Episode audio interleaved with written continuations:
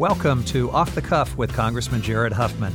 As a representative for California's 2nd Congressional District, Off the Cuff is my opportunity to talk with you about important issues and to introduce you to interesting people from the 2nd District and beyond. It's unfiltered, it's direct, and it's honest. It's Off the Cuff with me, Congressman Jared Huffman.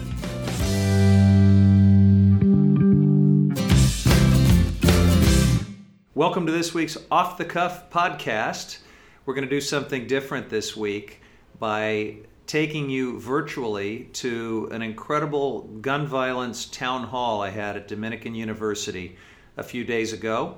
Uh, a conversation driven by an amazing group of student leaders from around the North Bay. So, without further ado, here you go.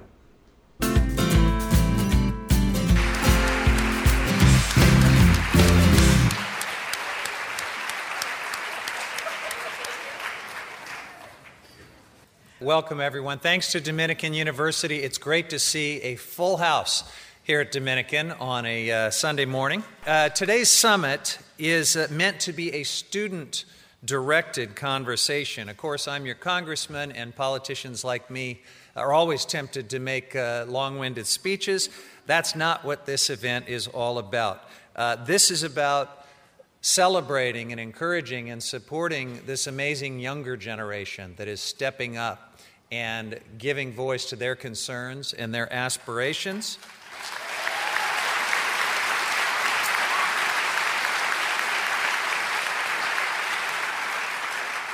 And for those of us who are a little bit older or a lot older, uh, and I see a very generally, generationally diverse crowd here today, uh, it's about how we can support them and work with them in what I hope will be an intergenerational and transformational coalition to bring some sanity to our gun laws.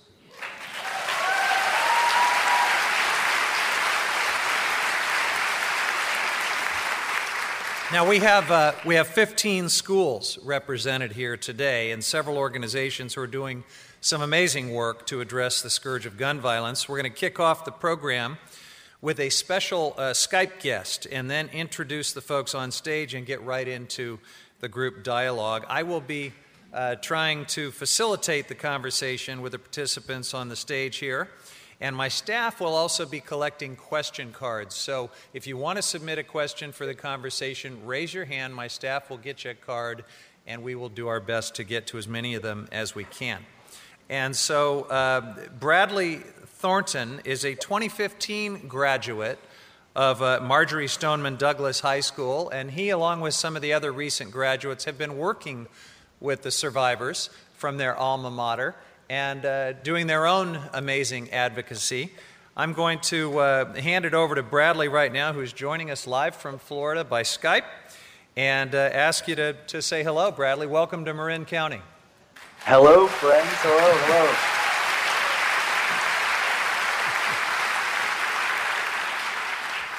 Do you want to say anything else by way of introduction? Yeah, yeah, I absolutely. Uh, hi, everyone. Uh, my name is Bradley Thornton. I just wanted to start off by saying thank you guys so much for having me here. Unfortunately, I'm not Emma Gonzalez, but I do have a, a tiny bit more hair than her, so hopefully that can be a little bit of a help. Um, I just wanted to thank you guys for having me here to talk about um, uh, what my friends and my peers have been working on here to ensure that this tragedy never happens anywhere again. All right. Well, thank you. We really appreciate you being with us. And we'll have, uh, you're going to stick around for a few questions here in just a minute, so thank you for that. Uh, we're joined by Moms Demand Action, the Brady Campaign, and Beyond Differences.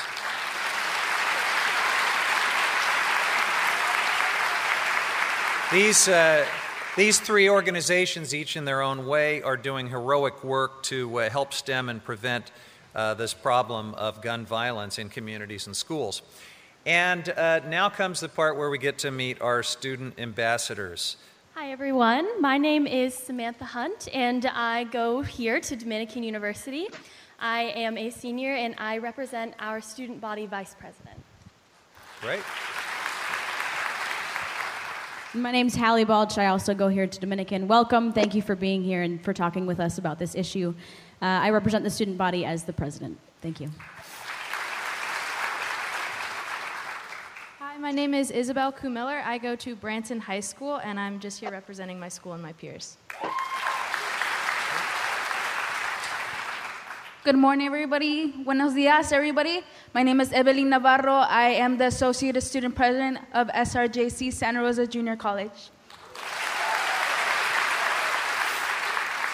Hello, everyone. My name is Elizabeth Deruvo, and I am from San Marin High School as a freshman to represent everyone at the school. Good morning, everyone. My name is Mirna Mejia. I'm a junior, and I represent Terra Linda High School. Is Alex Samard. Uh, I go to Marin Catholic High School. I'm the student body president over there. I just also wanted to thank Congressman Huffman for hosting this event. I think these are exactly the types of conversations and interactions between adults and students that we need to have, and I, I'm honored to be here. Thank you. Uh, hello, I am Joe Rico. I go to Tamil Tamalpais High School. Um, it's a school of 1,900 people. I'm also here to represent Redwood High School because I'm substituting for their representative. Hello, my name is Ishmael Azam, and I'm representing College of Marin as the Associated, Students, uh, Associated Student President of College of Marin. My name is Jake Cohen. I'm a freshman at TAM High School, and I'm not only representing the beautiful student body at TAM, but I'm representing the movement of youth who are taking our country back. Hi, um, I'm Izzy Williams. Um, I also go to Tam High School. I'm a sophomore, and I'm really excited to be here. Hi, everyone.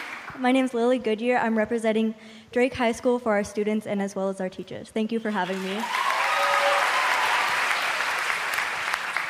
Hi, everyone. Uh, my name is Adam Friedman. I'm representing Marin Academy and uh, Bay Area Students for Gun Violence Prevention, an organization that's recently founded that we'd love you to all get involved with. I am Mary Flagerman. I'm representing the student body at Casa Grande High School as well as the teachers there. Hi, my name is Lola Amador. I'm a senior representing Tamiscal High School, and I'm so thrilled that we have such a great turnout. Hi, I'm Lily Dadnow from San Rafael High School. Um, I'm a sophomore, and there's about 1,300 people there. I organized a rally on Wednesday uh, for this issue, and then on Friday, the students all had to stay home for threat of gun violence. So I can't think of a better or more meaningful way to spend my Sunday. Hello, I'm Elliot Scheuer. I represent Novato High School, and I'm organizing a march for gun control on April 21st.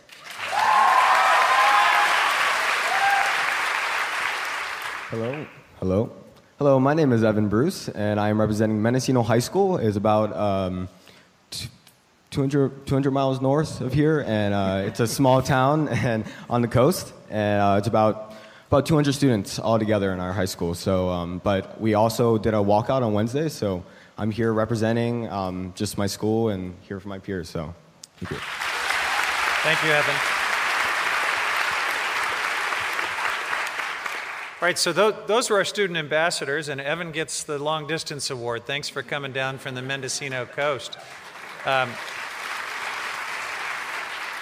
but we also have some slightly older young people that uh, are important parts of this conversation, so let's do those introductions as well. Laura, you want Good morning, everybody. My name is Laura Talmus. I'm the co founder and executive director of Beyond Differences, a homegrown nonprofit right here in Marin County. Good morning. My name is Helen Rosen, and I represent, I'm honored to represent Marin County's Marin Moms Demand Action, and I'm honored to be on the stage with all of you students. Thank you. Hi, my name is Dana Spaeth Williams, and I'm here to represent Moms Demand Action. And I just want to say this momentum is unprecedented and it's very exciting. Hi, my name is Jessica Gerber. I'm here representing the Brady campaign to prevent gun violence out of Washington, D.C. And if I could say one thing, Jim and Sarah Brady would be so proud of all of you young people. They too took tragedy and turned it into activism and turned it into change. And we know that if they were alive today, they would be marching right here with you.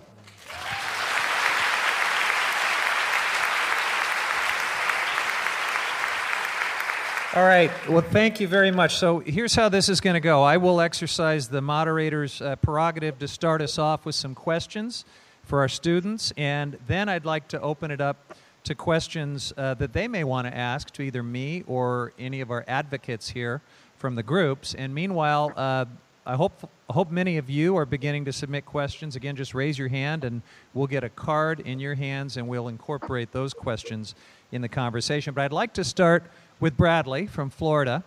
Uh, Bradley, when, when we talk about these, these mass shootings, these tragedies, uh, the NRA and other folks from the gun lobby often say, well, we, we can only talk about other things. And one of those things they always bring up is bullying uh, when a young person does something like what happened in Parkland, Florida. I find that rather ironic because your peers, these amazing young people that have been speaking up, are getting bullied in the most savage ways by the NRA and by the gun lobby uh, on social media. Uh, and I think many of us are appalled at the way they have been mistreated. Uh, so,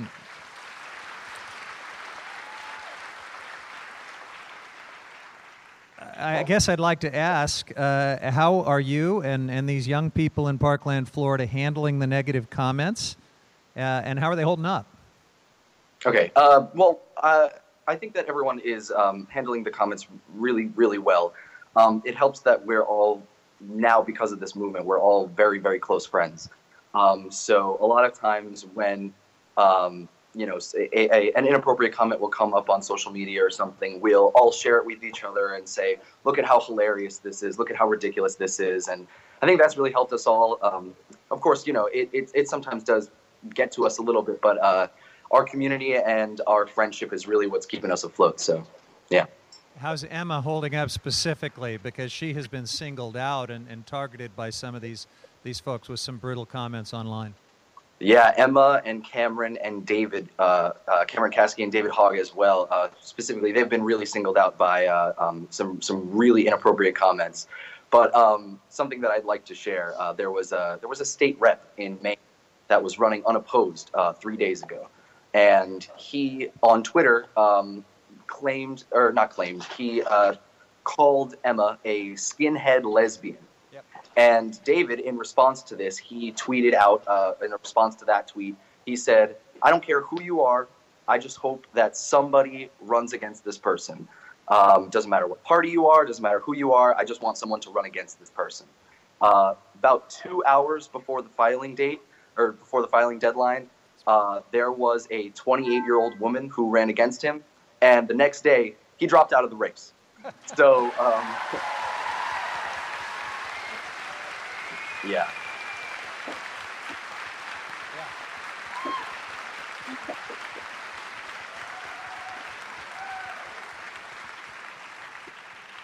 So we can't forget that just a few weeks ago, uh, your friends lived through a terrible trauma. Uh, how are they coping with what is obviously a, a devastating emo- emotional experience? Yeah, uh, the shooting uh, was about a month ago. It was a little over a month ago, and uh, it feels like a lot, a lot longer than that. Um, I think everyone in the movement, everyone at the school, any any student, any alum can tell you that uh, this month has been probably the longest month of their life. Um, and I think you know everyone everyone is coping well. Um, the school especially has um, poured tons and tons of time and effort into ensuring the students are as well off as they can be. The first week back um, was all half days, all days where no curriculum took place. It was just a day of healing. Um, lots and lots of school counselors, um, other volunteer counselors from different places came through. Um, lots and lots of therapy dogs were all over the school, making sure the students and teachers were, uh, you know, as comfortable and as happy as they possibly could be coming back to the school. You've had to become very knowledgeable about gun policy. Uh, did you know anything about this subject before this tragedy in Florida? Uh, yeah, a, a, little bit. Um, I a lot of us were very slightly politically active. A lot of us are in um, the arts, so I'm also I'm a TV production and theater student, um, and a lot of the other uh, students in the movement are. Um, so with arts, um, you know, progress and policy change kind of comes with the territory to a certain extent. Um, but uh, very few of us have experience in real solid politics. And, um, you know, through this movement, we've all had to become experts on it. And it wasn't our choice, but we're glad to do it. I want to see if we can maybe get one or two questions from our student ambassadors that they may have Please. for you. So, did, did any of you here on stage have a question for Bradley? So I know you guys have done a lot of good work getting attention for this, but I was wondering like what are the next steps? What are the game plans now that we have the whole country's attention? How are we moving forward with that? Awesome. Yeah. Okay. Great. Um, that's a fantastic question. Um, well, after after the march, um, we are uh, converting into a nonprofit organization, um, and uh, our goal after that is to um, empower and um, inspire our fellow students and our fellow youth to uh, create organic and educated and grassroots style content to ensure that gun control and gun violence is the number one voting issue uh, into the, in the upcoming elections. And to do this, we're uh, focusing on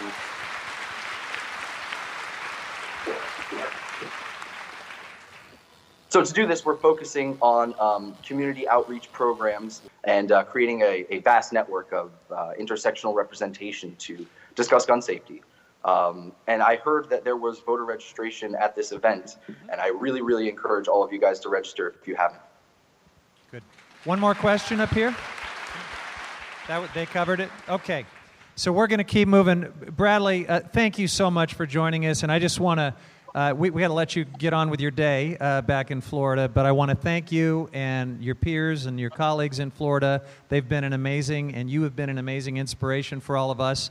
And personally, one of my favorite things about your advocacy uh, is that when the adults and when the governor of Florida and the state legislature and President Trump and others uh, offer things that are ra- rather cosmetic uh, as a response, that are not substantive, that are not really responsive to the scale of this problem, you guys call them out. You say this is not good enough.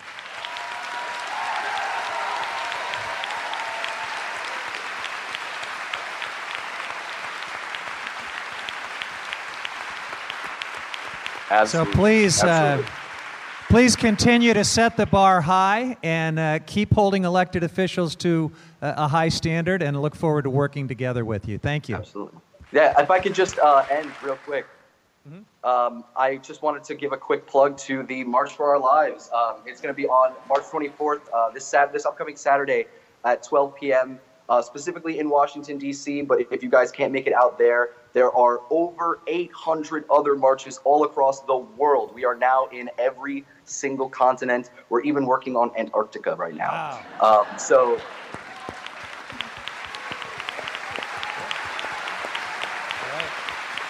So if you guys can't make it out to DC, we're asking you guys to um, to stand with us wherever you guys are. We're asking anyone that stands with us in demanding that our government takes more action on gun safety and gun control to come show your support and march with us. Awesome. Have you got a hashtag? Do, do you have a hashtag uh, for this march? Yeah, our, our hashtag is March for Our Lives, and you guys can follow us on Twitter at a March number for Our Lives. Terrific. Have a great day, and thanks for joining us. Thanks a lot. Thank you so much for having me.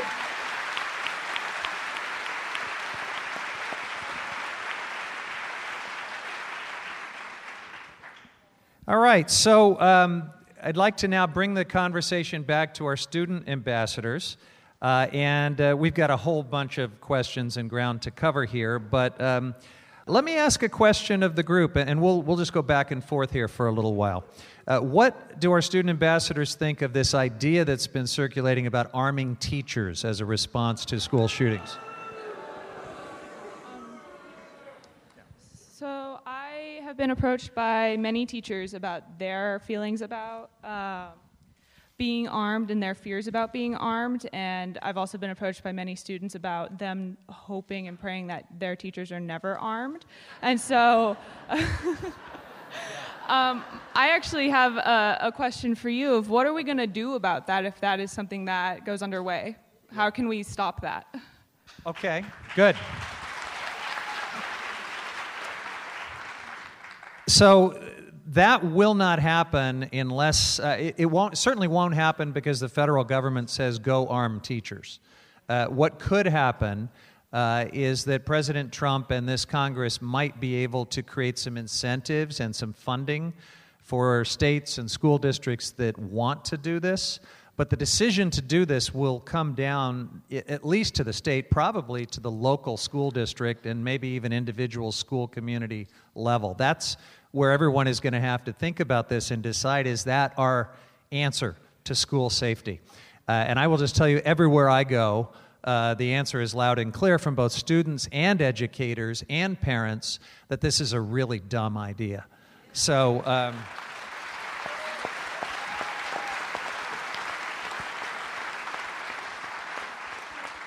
I am, I'm not really all that concerned that we're on the verge of seeing armed teachers in the North Bay and Mendocino and the North Coast. I, I really don't think anyone's going to want to or choose to do that. My bigger concern is that it's a distraction. Uh, that by throwing this out there, President Trump and the NRA are getting us all excited about this, this debate over a crazy idea, uh, and time passes, and all of this is preventing us from focusing on a handful of really sensible things we can do that are close to consensus items when you look at the polling on background checks, when you look at the polling on assault weapons now. Uh, best polling numbers we've seen in, in 30 years or so on doing something about assault weapons. So we have an opportunity and a moment where we actually could do things that would make us safer. My concern is this arming teachers, you know, is sort of the distraction that takes our focus away from that. Let's, uh, let's keep going. I have a couple of questions from the audience that we'll work in right now. Uh, first one is Do any of you have parents or friends who were anti gun control uh, laws before and have since changed their minds. And then the second one is to graduating students who may be going out of state to college. Uh, do you know the gun laws of the states where you are thinking about attending college? Do you, uh, is that a factor that you think about uh, when you think about your safety? So there's two questions. I invite our students to jump in. All right, so I will go ahead and try to take on the first question. I'm from Redding, California, which is at the very top of the state and represents a very different kind of background than the one that I found here in Marin. Um, yes, both of my parents um, are very pro gun, um, pro Second Amendment, and they have since having conversations with me and hearing about all of these senseless tragedies, have shifted their opinions. And they do see the importance of common sense gun legislation. And after constant conversations, I can't tell you how many times they use the phrase, we're not trying to take away guns, mom it, it, it, has helped shift because I think that what's important here is to recognize that people are being killed, and this is humanity. At What do you issue. think shifted it for them? Was it just worrying about their daughter as they watched these school shootings and these mass tragedies? Um, I think that that certainly played a huge role, especially for my mom. Um, I'm her only child, her baby, and so for her to understand that these are, this is happening to children and that it's happening to children in a place where they should be safe to learn and to grow as people and as citizens. Um, she realized that she needed to make a change in the way that her mind had been set to believe. That's great. Others? So I have a friend at school um, who he's a hunter and he personally owns a good deal of rifles. Um, so I. How old is this friend? He's 17. Okay. So I've talked to him about this issue before, and one of the things that's really shocked me is how Despite him owning rifles and being very pro Second Amendment, we actually agree on the majority of issues. He thinks background checks are reasonable. He thinks that criminal, convicted criminals shouldn't own guns. So I guess I want to ask you something as well. So one of my concerns is okay, when I was planning the rally, I didn't get any student speakers to agree to sign up beforehand, but then when we had some adult speakers from um, outside speakers who had agreed to come, he stepped up to the platform and he started asking questions, and everybody got really mad at him because that was not what the rally was for. And then about 20 students agreed to speak up, so it ended up being really fabulous and getting people involved. But it made me a little bit concerned about the polarization that's happening in the country, and that he was picking out, like, oh, you want to just take away the Second Amendment, and like that isn't, like you said, nobody is trying to take away all the guns. So, how do we move forward without dividing the country? That's a great question. Yeah. So uh, there's a couple things I think in that question. First of all, um, if if we're here to tell young people that they should have a voice and that they should be listened to, uh, we got to be prepared for the fact that we may get some different perspectives as they're speaking out, and that has to be okay. All right. So I think the challenge is to make sure that that dialogue is respectful uh, and civil, uh, and th- that it becomes a conversation and not people just uh, talking at each other. I was recently uh, at a school. I, have been at a bunch of schools. This was Cardinal Newman High School uh, up in uh, Santa Rosa area, uh, a school that has you know really got hit by the, the tragic fires in the North Bay.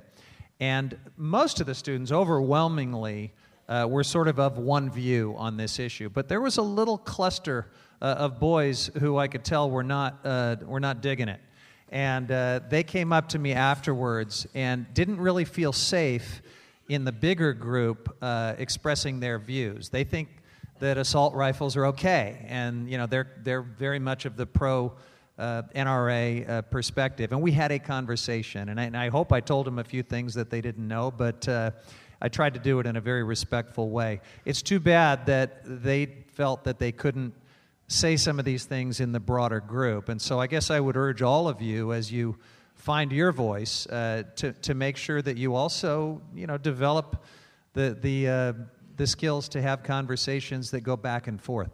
Uh, I think you'll be more effective that way, and I, I think that's what we all want to see. So, I- any other students want to jump in here? Yeah.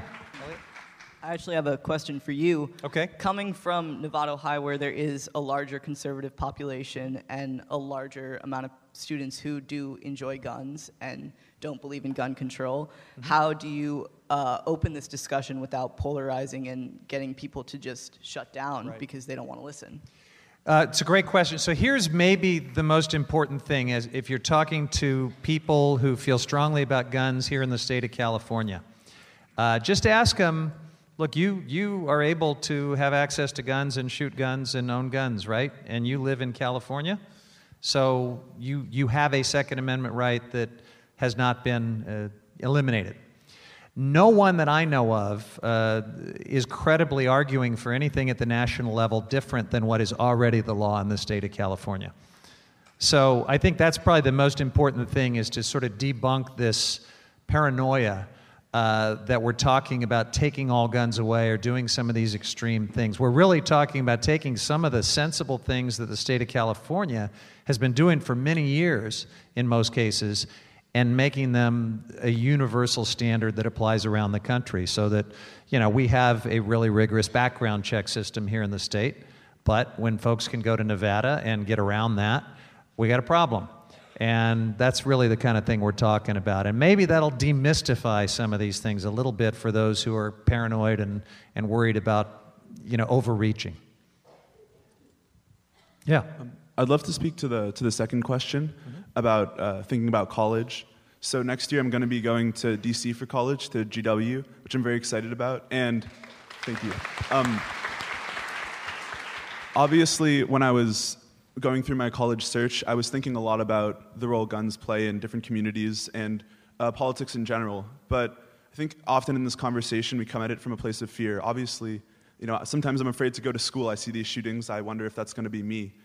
But when making big decisions in, in my life, and I encourage you all to think about this, I try not to act from a place of fear, but from a place of action. And I'm going to school in DC next year. Thank you. In part so I can do work with the Brady Center uh, which I'm very excited about, so I can advocate and work with our politicians, and so I can, I can do work to make change. And I encourage you all to think about this notion not of how we can act out of fear, but how we can act out of action, how we can advocate, and how we can continue to push to make change not only on the local and state level, but on the federal level as well.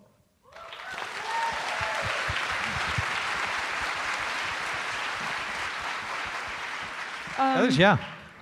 Yeah, and I think Okay. uh, I'm going to kind of express a a, s- kind of a similar opinion because uh, over at Marin Catholic, as I was sort of organizing kind of, kind of our sort of walkout event, uh, there were a lot of conservative students who sort of came up to me, and we had these conversations where, uh, where they came up to me and they said, Is this a pro gun control event?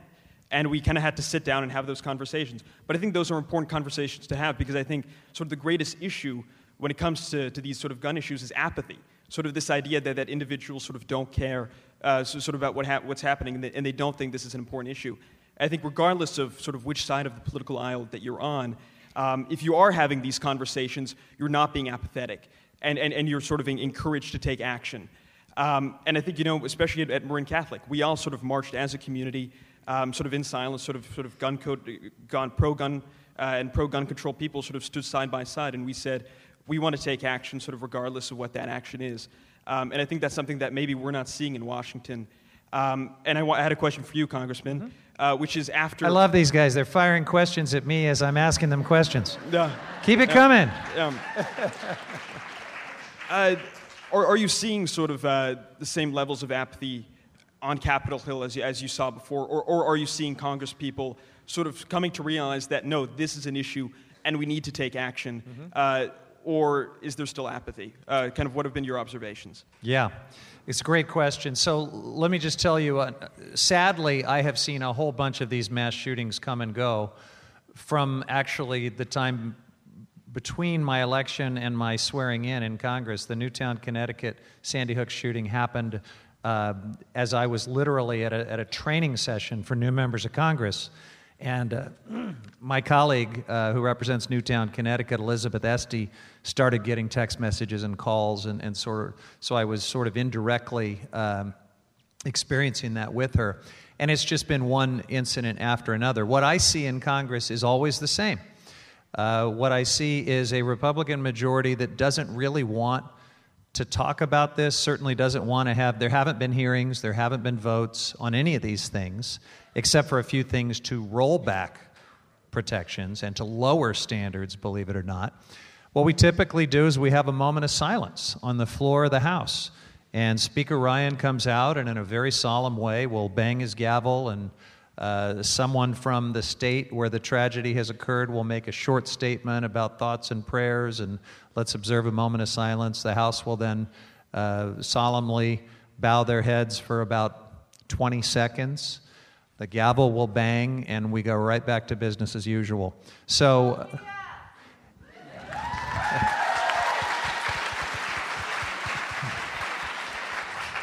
I don't, I don't know if I'd describe it as apathy, uh, but it's certainly cowardly uh, what happens in Congress. Yeah.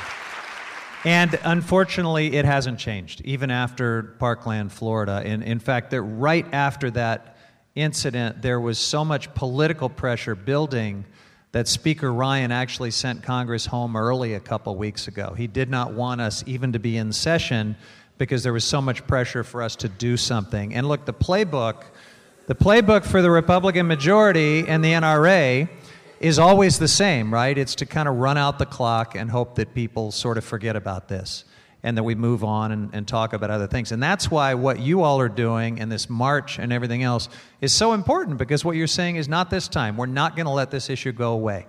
So that's, that's the test. Yeah. So this is kind of a comment and kind of a question. Um, so I'm a freshman, and as soon as I turn 18, I am running for office. Um,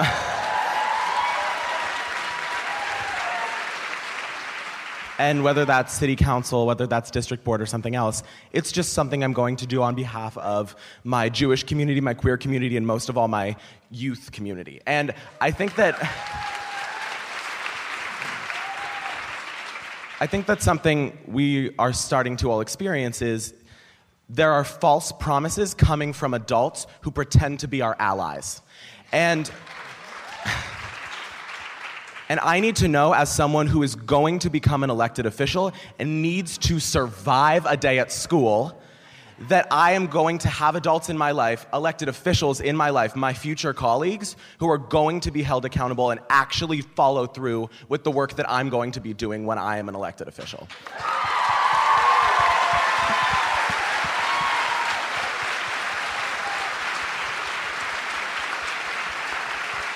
So, my question is how are you going to follow through? How can you make sure that all of us have the chances that we deserve to not only have our right to an education outweigh somebody else's to be armed, but how are you going to be a good ally to our generation of future elected officials and current activists?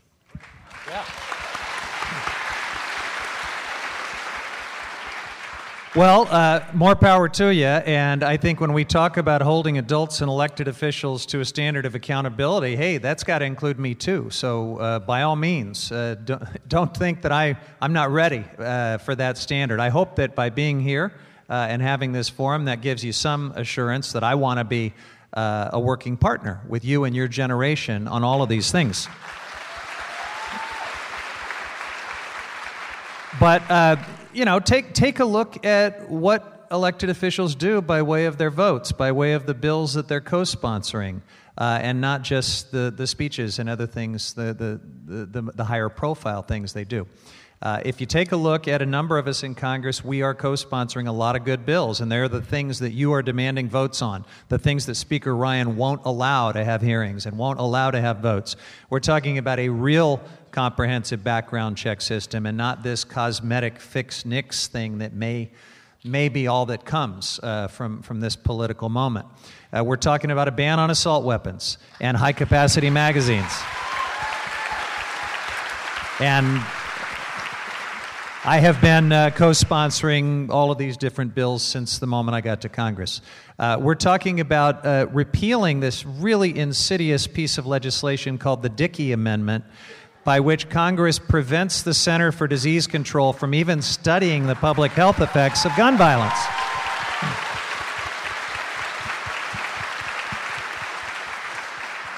So that's, that's sort of just a short list of some of the most meaningful pieces, but these bills would make a difference, and I would love to work with all of you and everyone else in your generation to make it happen.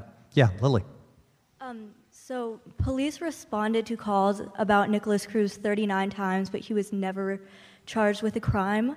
How do you think we could create a system that protects the rights and privacy of the people, but still can realize the difference between Nikolas Cruz, who publicly announced he wanted to be a school shooter, and Nikolas Cruz, who actually was a school shooter? Yeah. Uh, I think that's a question that all of us need to answer. Certainly, there needs to be some accountability at every one of those agencies that dropped the ball. But look, here's the piece that I don't think we talk about enough. Uh, you can talk about the mental health system not catching this guy um, when there were all of these warnings, but I think the gun issue was part of that too. Because what, when we talk about what should have happened, this guy should have had his guns taken away. Right? He shouldn't have had access to those guns at his age, in my opinion. Certainly, there should have been triggers about his mental health that also uh, prevented him from getting those guns. But why is it that at every level people are afraid to go in and take these guns away when there are red flags and warning signs? It's part of this gun rights, uh, I believe, extremism that you know individual liberty means having whatever weapon you want and we've just got to break through that wrong-headed thinking. This guy should have had his guns taken away and i think the gun sort of fever uh, in this country is part of why the system failed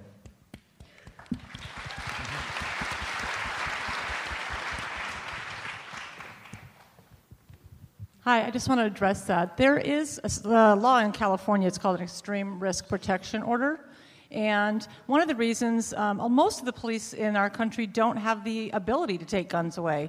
Um, we are hoping to have a federal law to have extreme risk protection order that through due process family members and police officers can take guns away from dangerous people. So that is one of the laws that we are working very hard at Brady to pass as well. Like I said, we do have it in California. We often are the leaders in this. Um, but we need to, A, people don't in California don't even know we have this law, so we need to do a better job letting people know that that exists and pushing to have this be federal law.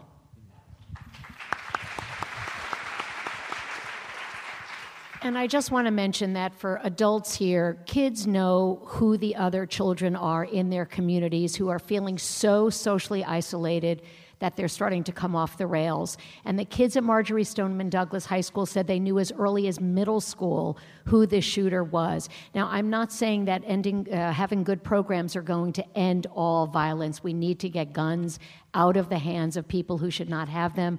That's why Beyond Differences is here. But if we could implore students to become leaders in their own school, speak up, demand that their teachers are paying attention to them, and bring positive programs into the schools, we can start to get to kids earlier, sixth, seventh, and eighth grade. They're ready to take responsibility for their each other's actions and to have each other's backs. And all we can do is to try to change the culture earlier before guns become the issue.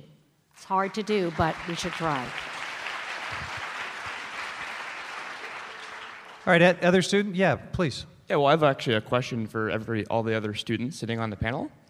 Um, so I was reading this article on NPR, and after the shooting at Stoneman Douglas High School, the threats per day of school shootings increased from 10 to 50. So after a school shooting, more and more threats are coming in to schools and everything, and um, for violence at the schools. I know that the Tamalpais High School District has a serious problem, at, like Redwood, of bomb threats, school shooting threats. People are doing it as a joke to get out of tests that Tama High was written in a bathroom. there'd be a school shooting at a certain time.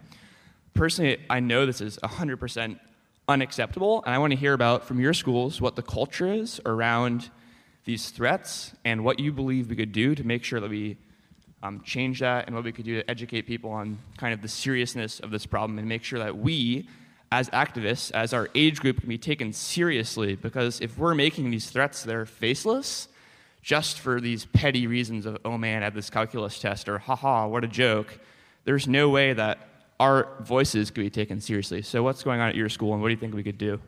Something that I think has been an issue at my school, at least, and with some of the peers I've talked to at other schools, is that it's hard for people to understand what it's like to be under the constant siege of gun violence because we are in a very privileged area that's often not affected by these issues the same way that communities of color have been affected by these issues for so long.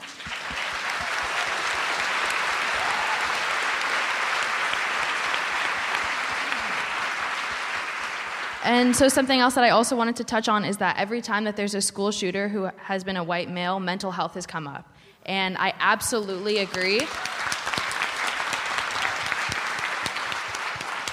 I absolutely agree that mental health is a huge problem and that there should be mental health checks, of course, if you're trying to buy a gun. Uh, but I also think that when you have this national conversation that's getting so much attention, we can't lose the narrative around communities of color and how much work people have put in already.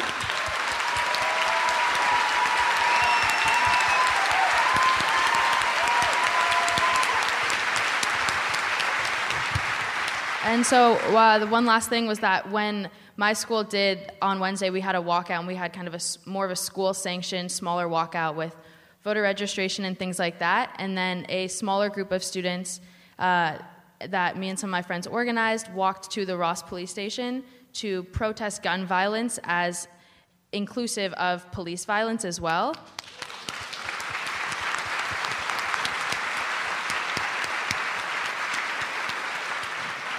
And so we really just, and, and then me and some of my friends went to the San Francisco March that was organized by the San Francisco Public Schools after. And that was a really beautiful movement that was so intersectional as well.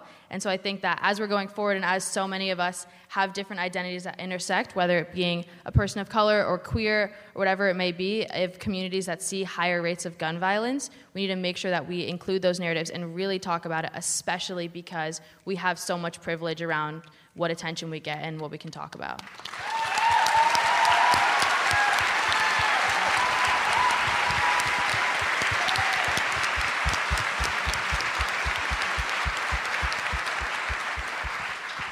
And I do want to follow up maybe with just a bit of encouragement for your schools and for, I mean, the, uh, the discussion that you just encouraged here. Dominican did have, after our walkout, we had a, an entire campus safety briefing where we all sat down with the leaders of our school, with the administration, with the staff, and we expressed our concerns, talking about, you know, what about if doors don't lock? What if we do have an active shooter? How recent are these protocols? How quickly have they been updated upon these horrible things that we're seeing? So, in these smaller institutions, we're seeing these grassroots uprisings, and we're seeing these students that are concerned, and we're voicing our concerns to our administrators, and they're hearing us, and they're talking to us as peers.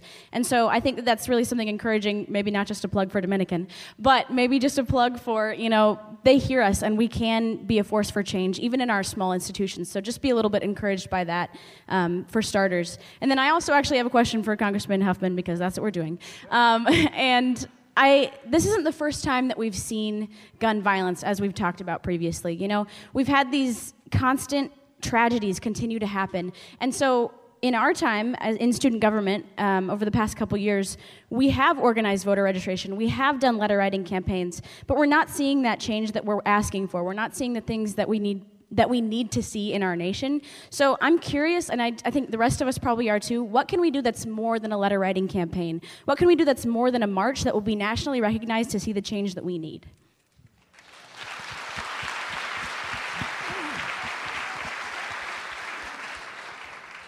Well, it's a great question, and, and I think the actions that will be most impactful uh, have to really create some heat and pressure on elected officials who are voting the wrong way. Uh, I will give you an example. I've got a colleague uh, not far from here, a, a Republican, uh, Jeff Denham, who's a, a good guy. I like him. But he recently voted on a bill to deregulate silencers. Uh, and he voted for that. And I can't believe his constituents or the people of the state of California think it's a good idea in this day and age with the scourge of gun violence to actually make us less safe by deregulating silencers, which have been regulated, you know, since the Al Capone days, right? When we figured out that that was a bad idea. Uh, there's another bill that's that's uh, percolating through the House to do something called concealed carry reciprocity. And this is a technical term, right? Uh, but what this really means is that if you can go to some state or local jurisdiction anywhere in the country and get a concealed carry permit, uh, which in many cases you can get really easily with very little scrutiny, very little training required, uh, that every other jurisdiction in the country would be required to uh, honor that concealed carry right. And so you could have people right here in San Rafael with concealed weapons uh, because of a permit that they got in some place that has totally different standards and values um, and, and, laws in place. That, that's a terrible idea. It would make us a lot less safe. Law enforcement believes that it's a really terrible idea and yet it, it might just pass the House of Representatives. It's got a whole bunch of Republican co sponsors, that bill. So I think targeting the accountability on the folks who are actually putting up these bad votes, making sure that they know that people are watching and that there will be accountability is going to be the key to what you just asked about. Yeah. Um, so, in part, like vibing with, with what you said, because that was miraculous, and in part answering to your question, I think that if we're going to be successful, we have to do a few things because we are young people and we live in a culture of adultism and ageism. um, number one, we have to remember to keep this movement intersectional. If we're not led by women, in particular women of color, queer folks, trans folks, immigrants, we are not going to get anything done.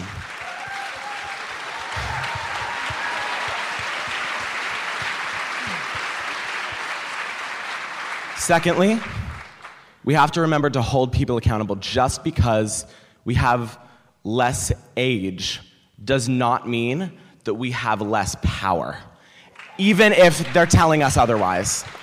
And I think we need to remember how to um, call out these issues and call out this culture that goes for every social action issue across the board. We cannot normalize hate or violence. And that starts with the media, that starts with our elected officials, and that starts with banning things like bump stocks, making sure that our districts are exemplary for what we want our country to look like.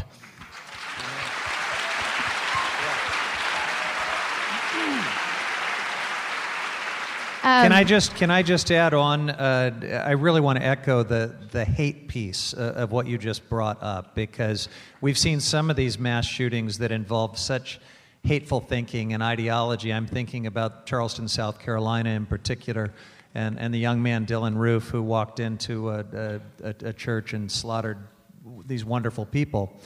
And we read just last week that his sister uh, was just found to have a gun and making threats of her own about hoping people are shot. So this this hateful thinking and in many cases racist or homophobic thinking that is behind some of this violence uh, has to be called out and confronted. I agree.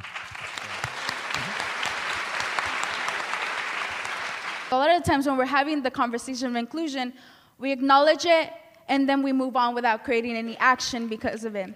Okay.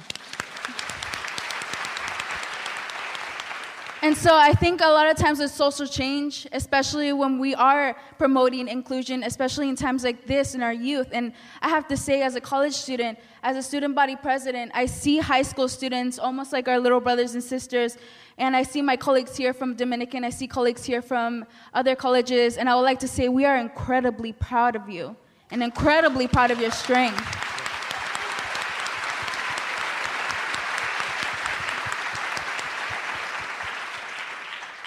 And so I would like to also remind everybody of the undocumented population, the undocumented population of our students. Not just in middle school, but also high school students, also college students.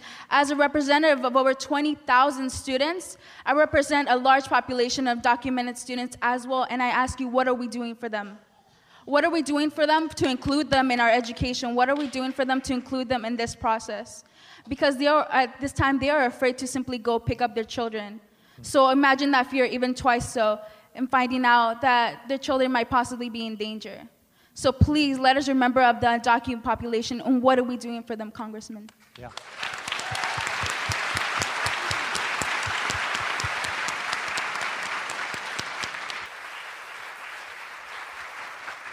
Well, to our students uh, and to our advocates here, I think they like you.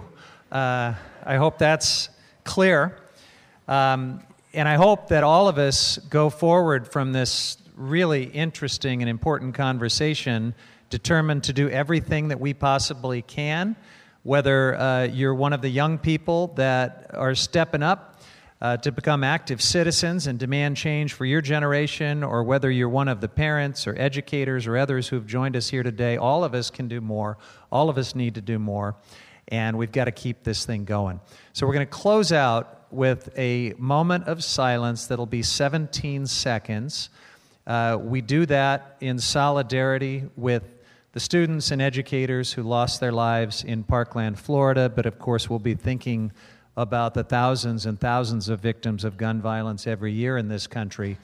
And perhaps thinking during that moment of silence about what each of us individually can do to try to make a difference as we go forward. So please join me uh, in a moment of silence.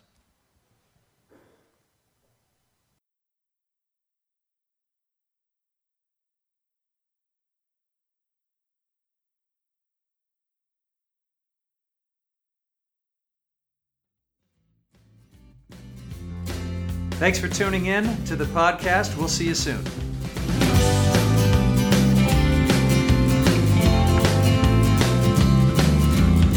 Off the Cuff is produced by Marin's own Tales Untold Media. Our music is also local, provided by Temp Love. Don't miss out on future episodes of Off the Cuff. You can subscribe to the podcast in iTunes, SoundCloud, or wherever you like to listen to podcasts. Just search for Off the Cuff with Jared Huffman.